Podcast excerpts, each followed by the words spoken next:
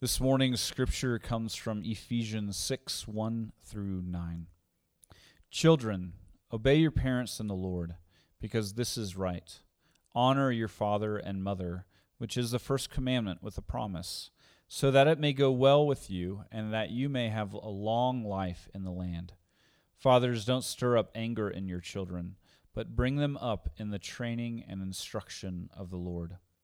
Slaves, obey your human masters with fear and trembling, in the sincerity of your heart, as you would Christ.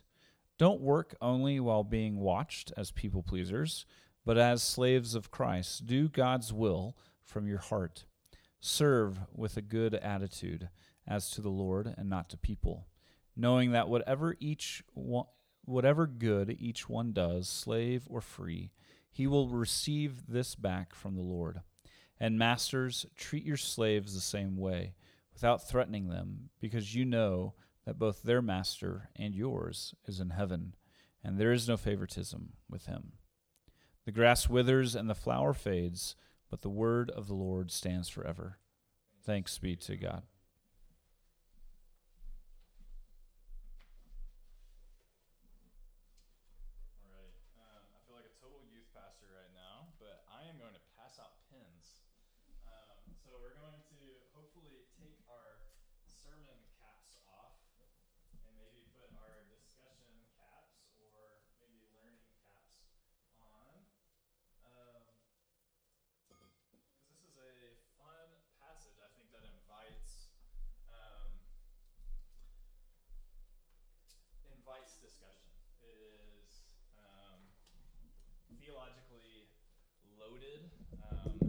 There's a lot of. Oh, thank you, Mark. Yeah. Um, yeah, that's that's great. Um, it is theologically loaded, um, and a lot of a lot of things here that elude us. So, thinking back to last week, um, we are in the what is affectionately known as Mark told us last week the Haustafel, which is Martin Luther's word for like house codes. So we're in the house codes, um, and, and, the reason I, am um, inviting us into discussion is because.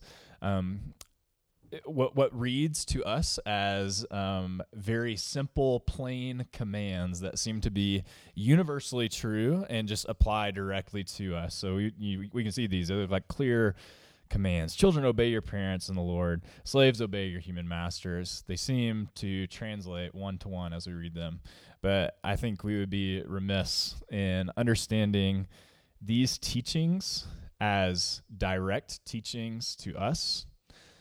More, let's look at them in the way of an illustration. They're highly, highly, highly um, tied to their context, specifically in which they are given.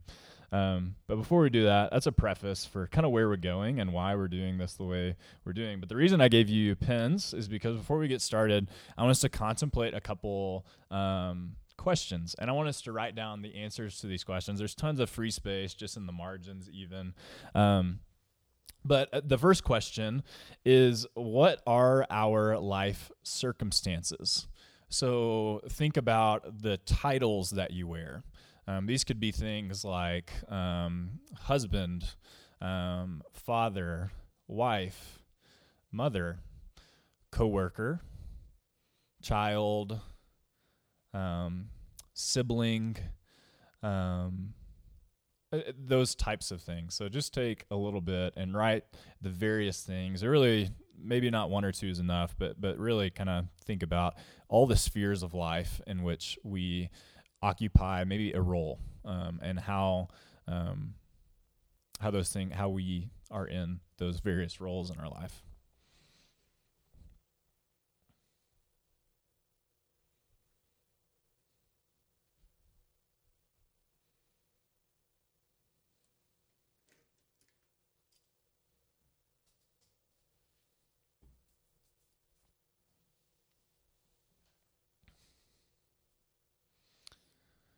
The second question, after we've kind of written down um, a couple of our or several of our various kind of titles, our life circumstances, the the spheres of influence we find ourselves in, how do we perceive them? Each one is different. Do we perceive them positively or negatively? Some maybe parenthood is beautiful, but it can also be burdensome. So, how do we imagine that? Same goes for our human relationships. Also, want you to think about in this as well how are the how do the power dynamics play themselves out? So if you are an employee, you likely have a boss, you likely have superiors. If you are a spouse, you likely see yourself um, somewhat the same um, level. Do you, in any of those spheres, do you have power over any of those individuals within that social setting? So it could be your children, could be other coworkers, um, could be just friends. Maybe there is a dynamic there in which um, there is just kind of an indifferential. It could, it could be the same, but I want to think through each one of those. Um, what are how do we view them? How do we perceive them, and how are we situated within them? Positively, negatively, neutral. Um, sort of how we sort ourselves out in those types of hierarchies and how they affect us. Um,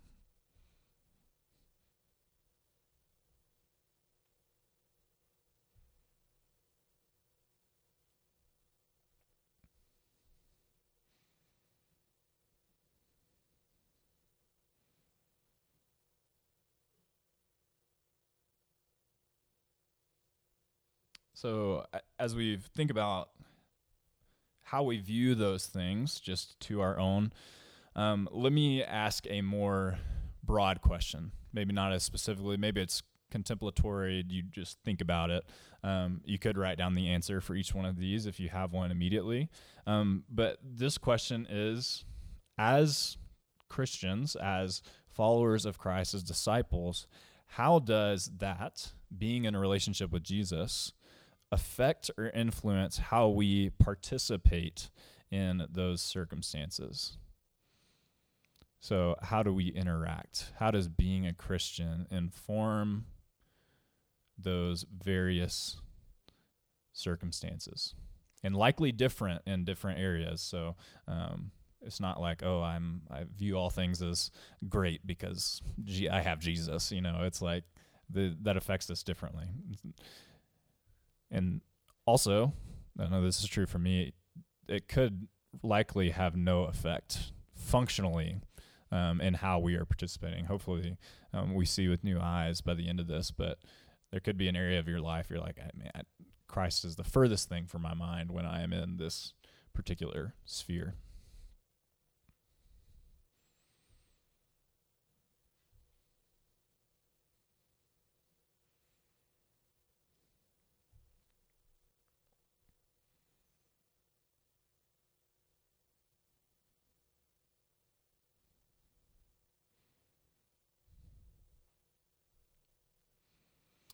Again, that's a little bit more contemplatory, more abstract um, idea.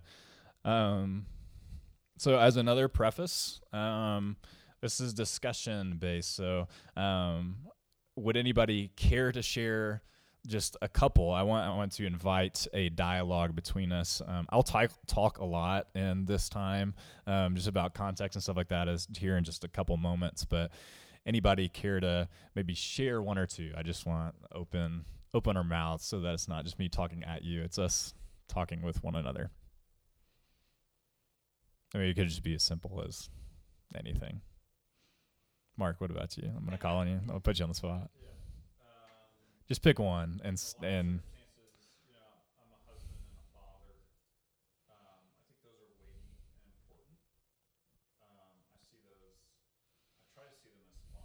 Sure. Um, that was a little delayed in my what I wrote down though. Um, I think you know my to answer the third one. I think initially I think like what I wrote down was because of my relationship with Christ, I want to act right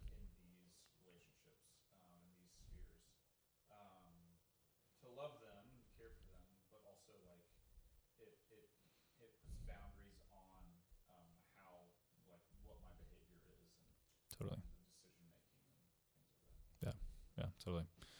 Yeah, and I think if we were to go around, I'm not gonna pick on any more. I'll also try to keep us generally brief in our discussion. Um, but I bet if we were to look at everybody's things, everyone is nuanced. Everybody has there's going to be vast differences between what's on Natalie's page and maybe say Woody what's on your page and what's on my page and what's on Mark's page or uh, you can imagine and you, you can you can throw that cast that outward to the people in the neighborhood all the various people so we see how we are just all so different we have all these different circumstances um, and we interact differently within those things. So it's very diverse, it's very nuanced to ourselves. How we participate with Christ is going to be very individual. Um, in in many sense, it's universal in that there's way like there is a way in which we participate with Christ, but it's also going to be highly highly individual. So I want us to that to be kind of the frame at which we come at this text. And so the reason we're talking about life circumstances is because that's exactly what Paul is doing here in the Haustafel. Um, we've come out of just like, you know, the first part of Ephesians is just theology, theology, theology is what it seems like. There's very practical stuff. But this is what people would call the practical outworking. Like last week, we talked about um, wives and husbands, and we're talking about this week children and parents, and slaves and masters highly, highly, highly um, kind of geared at the spheres of our life. Um, so let's see, now that we've kind of thought deeply about our spheres of life, let's time travel back 2,000 years. And the reason I say this, I've prefaced this as well, is this is highly, highly specific to their situation and how audience in which Paul was writing to would have understand, understood parenthood, would have understood the institution of slavery, mastership is just worlds away, basically, from us today. And so let's see what Paul has to say about the specific situations in which his people were living and how Christ affected that. So let's look at our first chunk of text um, together. Uh, and I'm going to try not to say any like seminary specific words. So if I say words that are just like, what the crap does that mean? Like, just like, please be like, define, please. Um, but yeah, let's read those first uh, four verses together, and then we'll dive into just kind of some context and see what Paul is doing here. Verse 1 Children, obey your parents in the Lord, because this is right. Honor your father and mother, which is the first commandment with a promise, so that it may go well with you and you, you may have long life in the land. Four, fathers, verse four, um, fathers, don't stir up anger in your children, but bring them up in the training and instruction of the Lord. So, the first thing that we want to talk about, kind of painting the picture, the first century context for this, is these types of codes were very, very common for um, philosophers to write. And so, what Paul is doing is not something not out of the norm, is like, okay, this is your ethic of living. How does that play itself out practically?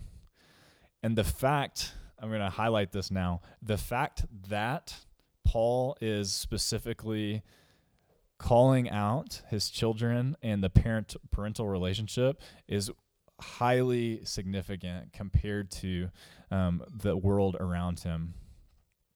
You'll notice in the ancient world, much like our congregations today, if the children weren't downstairs, children in the worshiping context would have made up about 40% of the kids in the room.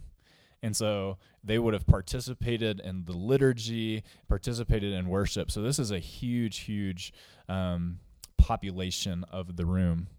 And another thing that um, is curious, or not curious, but something that is lost on us is that children, like I said, are being, by being addressed, are being placed in a position of, they're being elevated. I want to say a position of privilege, but Paul is elevating them to a status that they would not have otherwise had by addressing them, um, by seeing them in this particular way to that point, children that partic- participated in worship would have been both free children, children of free people, and slave children. It probably would have been like a 50 50 mix. And so we think about children, in some extent, in the Roman world, were a marginalized group of people. They are people, um, or I say a people, the, the, a group that were just not recognized. One of the um, first century um, Roman writers said that children were basically not people. A de- well, in, in, the way that slaves were to seen to ha- have more liberty than children did. So a a father, a head of household, would have been likely stricter, would have been more um, Uh, oppressive, uh, but just been more strict. They loved their children, but they had absolutely zero rights. A slave would have had more rights than children. And so what we see here is that Paul is highly affected by his heavenly vision, right? We know that Paul is looking heavenward always, where there is no more Jew or Gentile, there is no male or female, there is no slave or free, Scythian, barbarian. All are equal in Christ. And so, in a context in which children would have been thrown by the, the wayside, Paul is actually elevating them to a position of privilege, a key seat at the table. They would have made up 40% of the room. There would have been children everywhere. And so, what's significant is that Paul is saying, Listen, parents, far more than he's saying, Children, obey your parents. That's good and well. But I think what it's telling is verse 4 Fathers, don't stir up anger in your children, but bring them up in the training and instruction of the Lord. So, what Paul subtly would have been doing, affected by Christ in a world where children were marginalized, um, not seen as significant at all, is raising them up to significance. He's saying, instead of fathers, do whatever you want with your children because they are wholly insignificant. No, fathers, don't stir up anger in your children, but bring them up in the training and instruction of the Lord. He's taking a marginalized group of people and he is elevating them to a, a position of status. They have status in the kingdom of heaven. Therefore, do not mistreat one another. Do not mistreat your children, but rather teach them in the ways of the Lord. Make sure that they feel that their seat in the kingdom at the table of heaven is felt that they are equally a part of this, just as you are. Y'all are one and the same in the kingdom of heaven. So that's children. We don't have to kind of do a lot of hurdles there. Um, first off, any questions, any kind of dialogue or. Yeah, totally. Woody.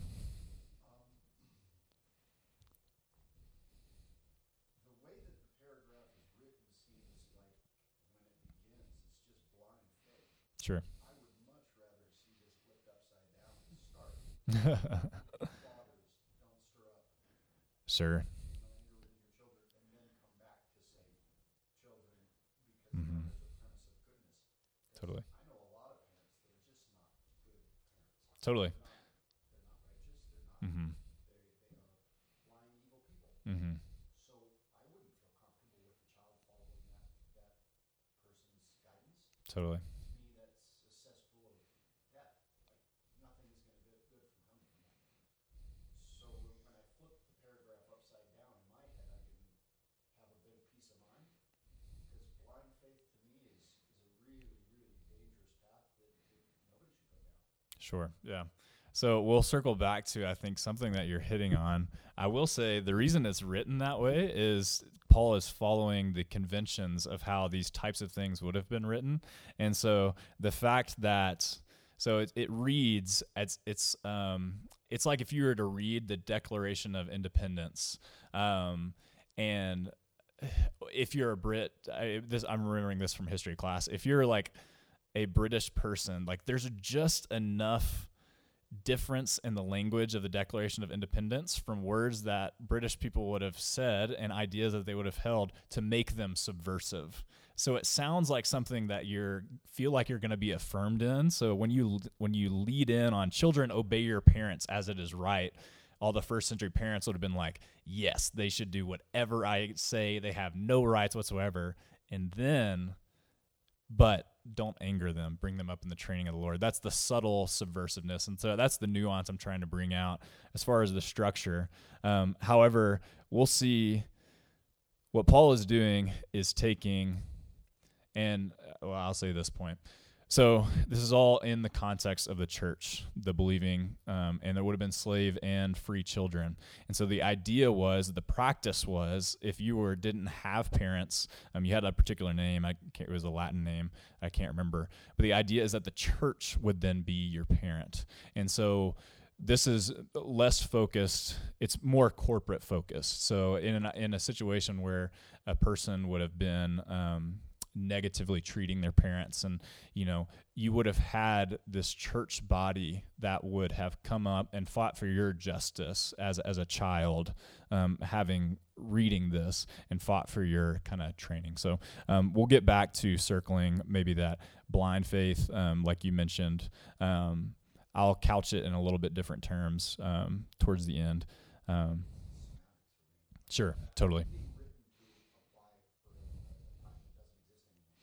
Totally, yes.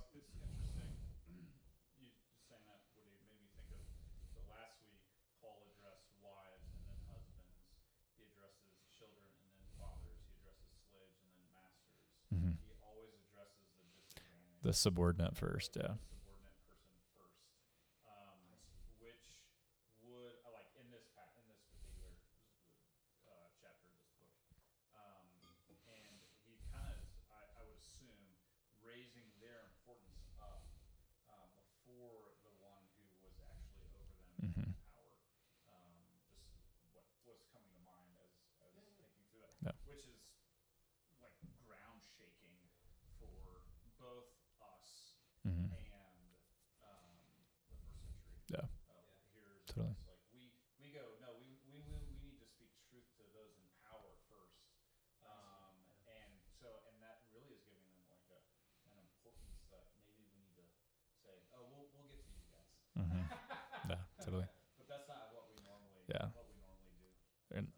And what you're hitting on is that it's very severe. We to like not being in this world. Like this is the what they uh, slept in, what they breathed, the air that they breathed, the water that they swam in. And so for us, this is very subtle, but would have been, I promise you, very forthright subversion, like very just kind of like in your face, um, especially when contrasted to the other stuff that w- looked just like this, but was so like the the I'm speaking of Roman um, philosophers, thinkers, um, Greek philosophers and thinkers having similar type of household codes um, and laws just like this they would have been they would have known those just that would have been like the collective knowledge would have been those types of things. And so when paul's doing it he's very for us very subtly subversive. But what he's doing is taking a marginalized group like children and giving them protection you know in the the body um, and by um, by calling out parents that wouldn't otherwise that would domineer over that chil- their children that would um, bring them in situations that, that that compromise them, especially in their relationship to God. I think is maybe what um, Paul is is is doing here. So, um, Kanan, you're going to say something.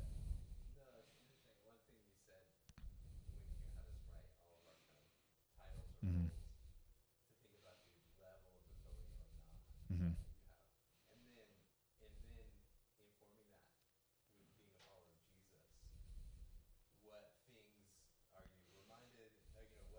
Mm-hmm.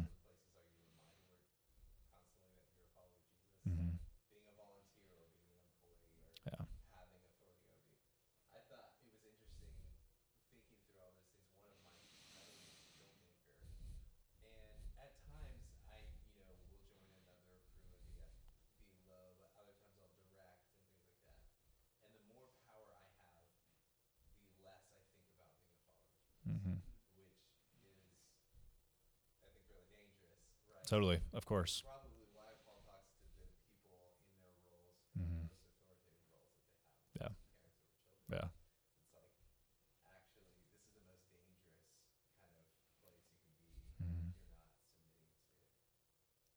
totally, of course. Mm-hmm. That's right. Yeah. Yeah, totally. And we'll see that even more so as we move on in this next text. Um, so that was children and husbands. So what we've seen the pattern that Paul is doing here is he is taking a marginalized group, a, a group that would not have a voice, and he is giving them the voice that Christ would have for them. That is equality. That is that every single person is redeemed, being that they are bought by God. God paid for them with their blood. They are justified, being that God made them right. He took their sins away and they have right standing before the Father and they are reconciled. They are given a new family. They are given this church family. And so it, yeah, taking that group that wouldn't have a voice and giving them the voice that Christ would have for them, giving them more positions of um, of authority and just right treatment, kingdom treatment. We can think about. Um, and again, we'll see as we get into this. We wish it would be more overt, but that was 2,000 years ago. We have 2,000 years of of of changing and understanding and developing. And in some ways, we're more backwards, and in some ways, we're way ahead. Um, but but but that's that's what we want to take away. People who are marginalized, given a voice, given a seat at the table, the voice that Christ would have for them. Um, so, with that in mind, um, that's a good preface for where we're headed. Let's read 5 through 9. Slaves, obey your masters with fear and trembling in the sincerity of your heart, as you would Christ. Don't work only while being watched as people pleasers, but as slaves of Christ. Do God's will from your heart. Serve with a good attitude as to the Lord and not to people, knowing that whatever good each one does, slave or free, he will receive this back from the Lord. And masters, treat your slaves the same way without threatening them, because you know that both their master and yours is in heaven, and there is no favoritism with him. So, as I did before, let me preface with a lot of or some context for slavery. So, slavery. we have a lot, a lot, a lot of baggage around this term, and rightfully so. Um, it is something that is maybe gone from our everyday life in an overt kind of way, but is something that I think we can each recognize has had, even with the the the demolition of the institution, has affected and, and just deep, deep, deep ripples within our particular society. So all that to say, there's a lot of slave or a lot of baggage with slavery. And it has been popular for people and teachers of the New Testament to understand the Roman slave system as far less demeaning, far less intense um, than be our I think of uh, oh Seven Years a Slave is the movie that comes to mind. When I think of slavery, if y'all have y'all seen that? Seven years, yeah. Uh, is it what 12 years 12 years a slave? That's it 12 years a slave. Um, that's what comes to mind. Um, just all those pictures of the 18 17 and 1800s like antebellum south like that is what we think. And so in essence people have tried to make light of the institution of slavery in the roman world. And the reality is, and we carry that baggage because we we were projecting our thing. There are actually far, far fewer differences. Wait. Yeah, there's far fewer differences. Um, basically, the only thing in the first century that was a little different from our what we think of as slavery is there in essence wasn't racism based on the color of your skin necessarily um, it was maybe racism as far as which where you came from in like Asia Minor and like Southern Europe. We think of Italy, Greece, um, Asia Minor, like Turkey, all these different kind of places, Gaul, even like uh, Spain and stuff over here. But Inverse for y'all, but um, especially for me. Slavery was intense. It was in the Roman world, social capital was your capital. That's what you had. Was uh, it was honor, shame, social capital is what mattered. And as a slave, people will say that, oh, well, in the Roman world, you could have bought your freedom, not bought your freedom, but worked off your freedom like a bond servant. Like, say, I owe you 10 years worth of work. But the reality was, and, and when you did that, you would join a class of people known as freed people. You were never truly free, you were freed people. And so I'm saying all this to say that slavery in the Roman world, first century, that Paul is talking about, was terrible. It was, you could use all the adjectives we use to describe our antebellum, southern kind of race based slavery here in the United States and across the, the colonial countries. Um, many of the same adjectives could have been used. Um, at face value, it appears less severe because you could work off your freedom, but the reality is that is not founded in truth whatsoever. Um, another thing that we wish we would have is Paul's wholesale denial of the institution of slavery, right? Being where we're at socially in our understanding, we want to project back onto Paul. Paul, how could you not, how could you even say that this was even a viable option? Well, the truth is, just in though we want that, and though if Paul in today's day would have been screaming from the mountaintops, slavery, or in the 1860s, let's say, if he was, if Paul was an apostle in the 1860s, would have been screaming from the mountaintops, slavery is wrong, stop this. It would have been overt. It would have been significant. It would have been just as clear as day. But the truth is, in Paul's day, Paul has from what we know, the most progressive ethic on slavery of any any any anybody in the first century world and it is not even close. So what I want us to think about before we get into this is that Paul is being insanely insanely subversive to his culture. And what a, a way to think about it is that Paul our trajectory is heavenward if we're thinking in terms of slavery on that same tra- trajectory from humanity to heaven, we may be up here, but Paul is setting us on that trajectory. He is being so, so subversive and giving so much right that was just not there um, for slaves and masters. So, all to say, that's a lot of baggage. What does Paul say, though, about slaves and masters? The fact that he addresses slaves first, just as we have noted, significant, significant. But he says, Obey your human masters with fear and trembling, in the sincerity of your heart, as you would Christ. Let's jump back down to verse 9. Masters, treat your slaves in the same way without threatening them, because you know that both their masters and yours is in heaven, and there is no favoritism with him. And so, just like we have in the account of the children, Paul is taking an incredibly marginalized group of individuals and he is telling the masters, You are the same. You are the same. That would have never, ever, ever been heard anywhere else. You have a seat at the table, slaves, and masters, you are equals with those whom you own you are equals with them. That is how Christ sees you. That is heaven focused. And that is what Paul is trying to communicate here. Um, you are equals.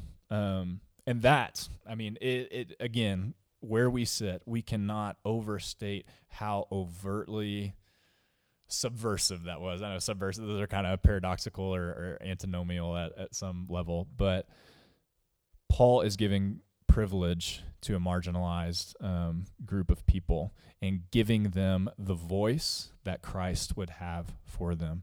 Paul is giving them the voice that Christ would have for them, and that is a seat at their heavenly table, equality in worship, equality in what truly matters. both your master and theirs is in heaven, and there is no favoritism with him. This is earth shattering in the first century world. And that's what Paul is doing here. Um, any particular comments on this um, before we'll move to maybe how each individual person um, is to play this out? Again, a lot of the same rhythms, a lot of the same um, nuance, but but from a different perspective. Yeah, yeah, and I I I may say I don't know. So yeah.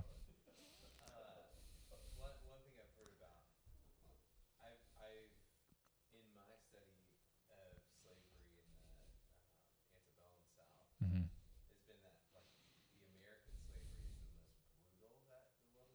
Mm-hmm.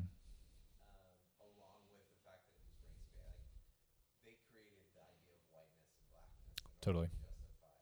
Yeah.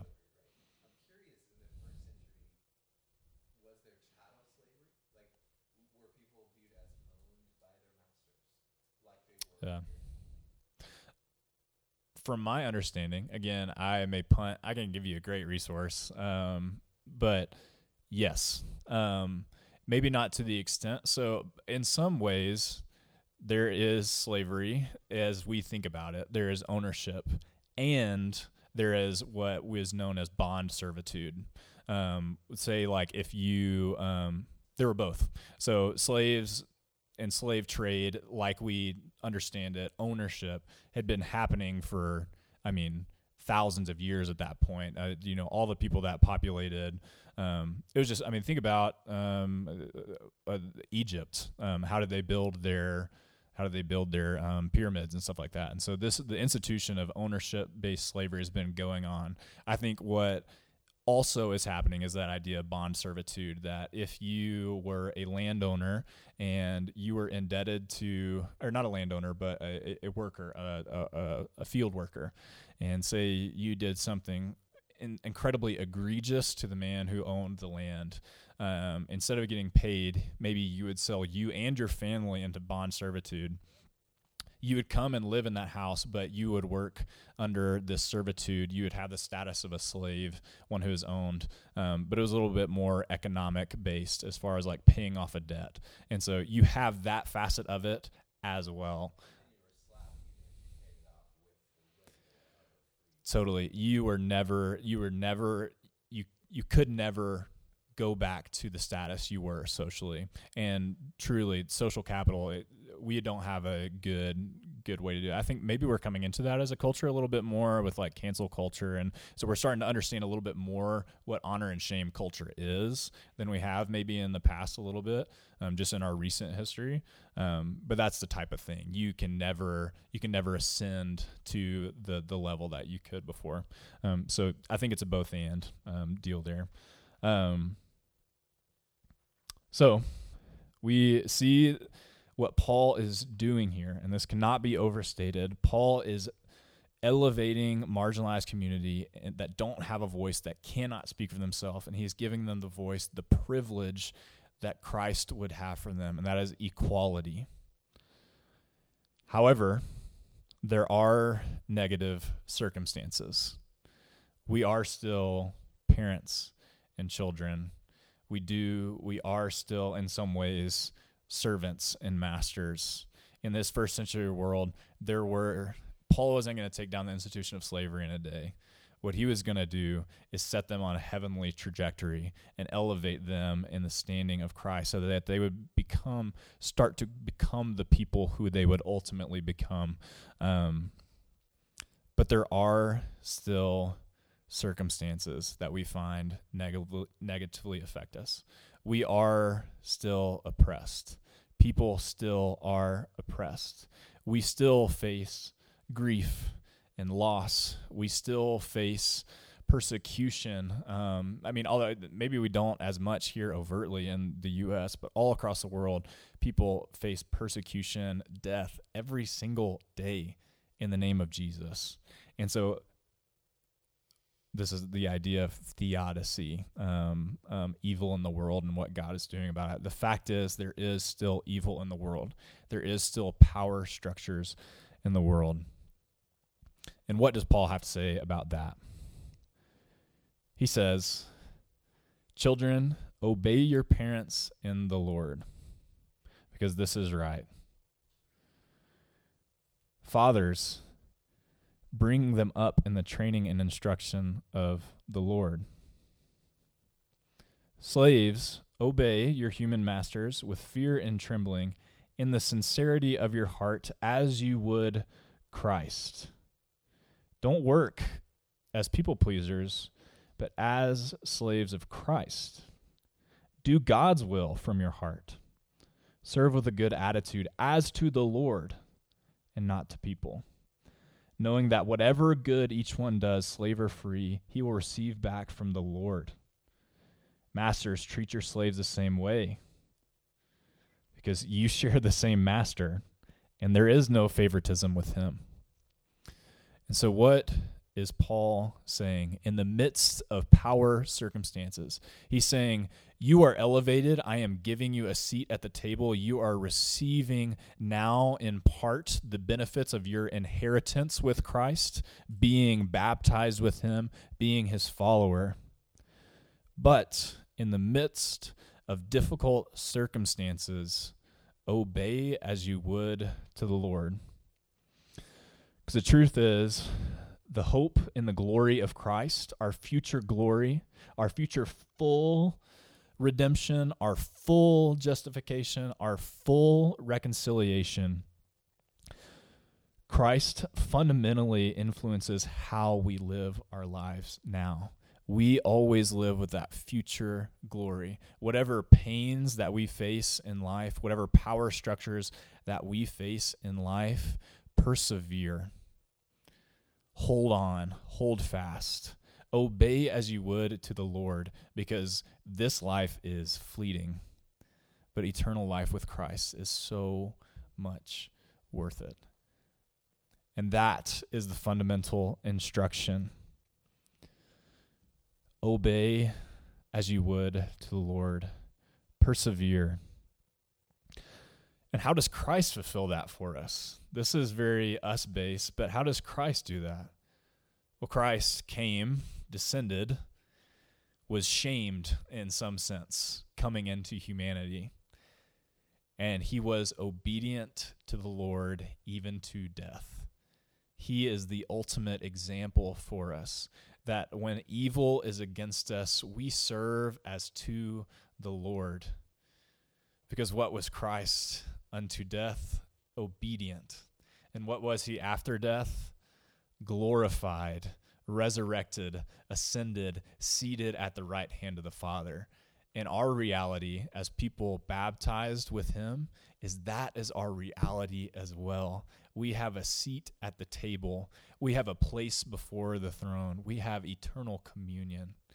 And so that is how Christ fulfills that for us. He gave us the example of how to obey, how to persevere and hold fast in difficult circumstances.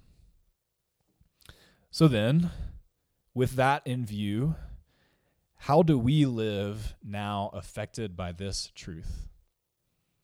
This is a, a, thing maybe you can write down, uh, maybe some things that you've been hearing. So, in light of our present circumstances, how does Paul giving a voice to the marginalized, giving them a position of authority, a position of honor at the table, and as well the command to persevere amidst difficult circumstances, how does that affect our different spheres? I will tell you this it affects us all differently in the same way that our individual papers look different from one another, our spheres look different from one another. I think in Christ, we are called to do different things. I think we can see from this this text if you are in a position of power, what are you to do? Fight for those who don't have a voice. If it's your children that have horrible, horrible parents, you fight that they would have honor. You come alongside them. Maybe it's mentoring, stuff like that. I'm using that example just because you brought it up, Woody. Um, if there are people who don't have a voice, we fight for them for justice, that they would feel the honor that God made them with, because we're all the same. If you are, and this is a lot harder for people in situations of oppression, and it's a lot harder pill for, to swallow, and it's a it's a both and.